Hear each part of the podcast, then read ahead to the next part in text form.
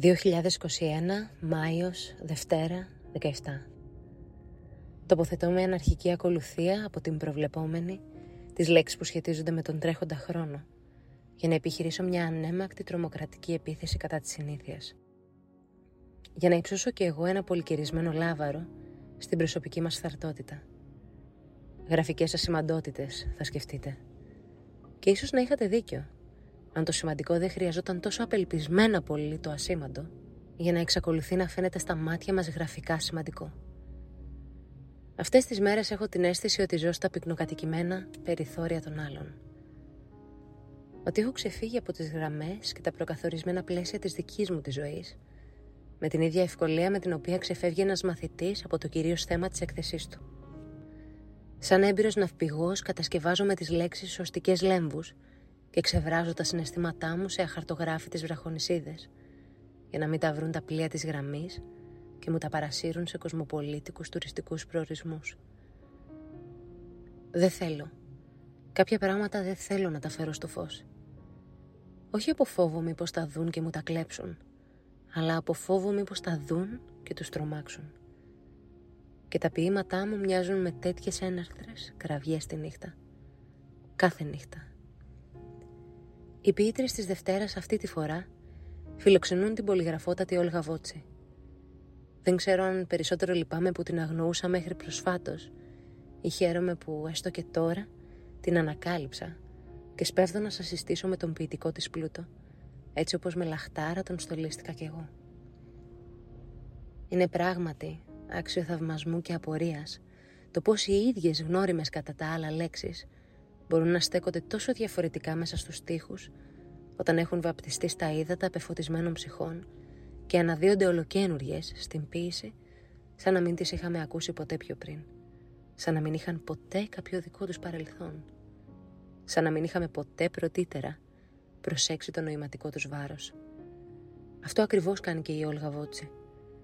Χωρίς να προσπαθεί να πείσει κανέναν με τη λεξιλογική της γκάμα, χωρίς να θέλει να εντυπωσιάσει με τη γνωστική της ικανότητα, Αφήνει άφοβα το γνήσιο ποιητικό ένστικτο να την πάρει από το χέρι και να την οδηγήσει στα δύστρουπα και στενά μονοπάτια της πανανθρώπινης συνειδητότητας. Δεν την ενδιαφέρει αν θα πληγωθεί. Δεν την ενδιαφέρει με πόσο θάνατο θα πληρώσει. Αυτό που φαίνεται μονάχα να την απασχολεί είναι το αν και κατά πόσο πιστά θα μεταφέρει αυτούσια αυτήν την ταξιδιωτική εμπειρία της στον αναγνώστη. Και πώς θα μπορούσε βέβαια να μην ήταν ερωτευμένος ο ποιητικός λόγος με μια τέτοια ηρωική αυτοθεσία. Η Όλγα Βότσι γεννήθηκε τον Δεκέμβριο του 1922 στον Πειραιά. Το πραγματικό της επίθετο ήταν Μπούκι Πλατή.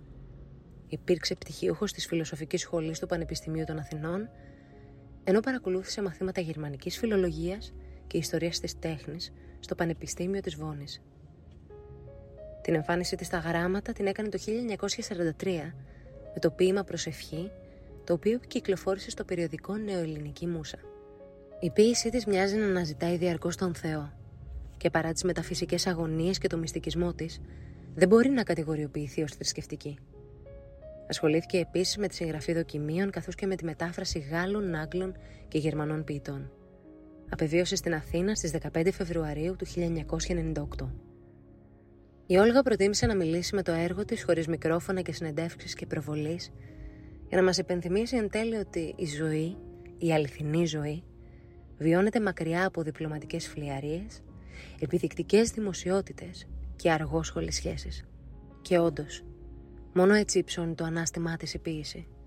Όταν τολμήσεις να περάσεις σύριζα από τα ξηραφάκια του μηδενός, από τις ψυχής στο μεγάλο κρύο όπως σημειώνει χαρακτηριστικά και η ίδια σε κάποιους στίχους της. Επέλεξα να σας διαβάσω το ποίημά της που φέρει τον τίτλο «Η Ελπίδα» για όλες εκείνες τις ελπίδες στις οποίες επιτρέψαμε σε μικρές ή μεγάλες στιγμές αδυναμίας να μας αποπλανήσουν.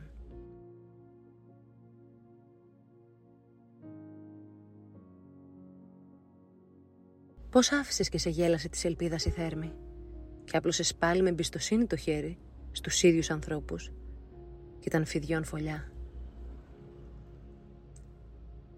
Κάτω από τους ραβδισμούς της μοίρας σου, μυαλό δεν έβαλες και άφησες να ανθίσει πάλι η ψυχή σου για τους ίδιους εχθρούς τους αγέλαστος. Εσύ που γνωρίζεις καλά πάνω στη μοναχική σου κούνια να αιωρείσαι, στου ηλίκου τη μέση, τις φωνές να αρπάζεις μόνο των άγριων πουλιών, των ανέμων τη χέτη, να την κουλουριάζεις να ζεσταίνεσαι γύρω σου. Πώς μπόρεσες και κατέβηκες στα σπίτια των αδιάφορων, ανάμεσα στους ανθισμένους φράχτες τους που κρύβαν μόνο βάτους και ακονισμένα σπαθιά. Πως πλανέθηκες από την ελπίδα που είχες εξορίσει από την αυλή της πονεμένης σου αγαθότητας. Εσύ που είχες τρυπήσει με το δάχτυλο των ανθρώπων τα στήθη και γνώριζες την ψυχή τους, την προδοτική και την άστατη. Από τον τέταρτο συγκεντρωτικό τόμο του ποιητικού της έργου, τα ποίηματα της Όλγας Βότσι, 1960 1993, ο οποίος περιλαμβάνει ανέκδοτο υλικό και εξέδωσαν οι εκδόσεις των φίλων το 2002.